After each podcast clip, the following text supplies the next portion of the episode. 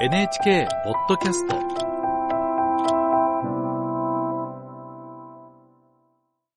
厳しい言論統制が続くロシアでプーチン政権に対して不満の声を上げる女性たちの動きについてです。国際部の高塚直記者に聞きます。高塚さんおはようございます。おはようございます。どんな女性たちが具体的にどんなことを訴えているんでしょうか？はい声を上げているのはロシアのウクライナ侵攻でロシア軍に動員された兵士の妻や母親などです。動員されたままとなっている夫や息子の早期帰還を求めています。同じ思いの人は少なくないとみられ動員兵の家族たちが情報や意見交換を行う SNS のアカウントがいくつかできています。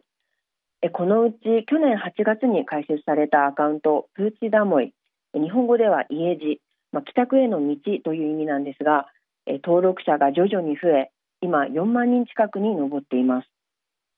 女性たちは自分たちの主張をまとめたマニフェストも公開しその中で動員された人たちをまず戦闘地域から帰還させることや動員期間を1年以内と法的に定めることなどを求めています。また先週20日には一部の女性たちが今年3月に行われるロシア大統領選挙で通算5期目を目指すプーチン大統領の選挙対策本部を訪れました。動員兵たちの早期帰還を求める請願書を渡したと独立系メディアが伝えています。そうした動きは広がっているんでしょうか？はい。こうした SNS アカウントなどを通して動画や写真見ますとそれぞれの規模は小さいもののロシア国内各地で同じような声を上げる人たちが出ています。また年末から年始にかけてはロシア国内で白いリボンに動員解除などと書いて街路樹ですとかベンチなどに結びつけて訴える取り組みも静かに広がりました。さらに兵士の母親で作るグループの一つはウクライナへの侵攻開始から2年が経過する来月下旬に動員された兵士の処遇に対する規則違反や動員解除について議論をしたり行方がわからない兵士を捜索することなどを求めたりする国際会議を開催する計画を発表しました今のロシアにおいて、まあ、こうした動きは珍しいですよね。そう思いますロシアではプーチン政権が特別軍事作戦と呼ぶウクライナ侵攻を支持する動きは各地で見られます。しかし侵攻に関する批判や不満を訴えるような言動は街頭だけでなく SNS であってもロシア当局による拘束の対象となっています。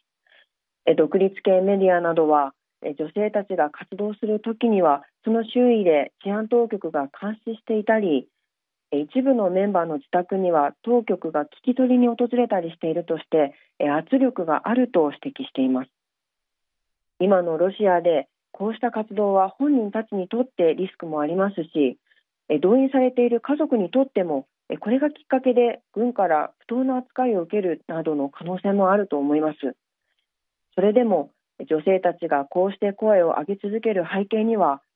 侵攻の終わりが見えずロシア側の兵員不足が伝えられている現状もありますので家族たちの不満や不安が限界に達していることの表れと言えるかもしれません。うんこれ、プーチン政権はどのように対応しようとしてるんでしょうか？これまでのところ、プーチン政権側はこうした女性たちの動きについてほとんど無視していて、えー、国営メディアなどでも伝えられていません。ただ、ロシアでは3月に大統領選挙を控えていますので、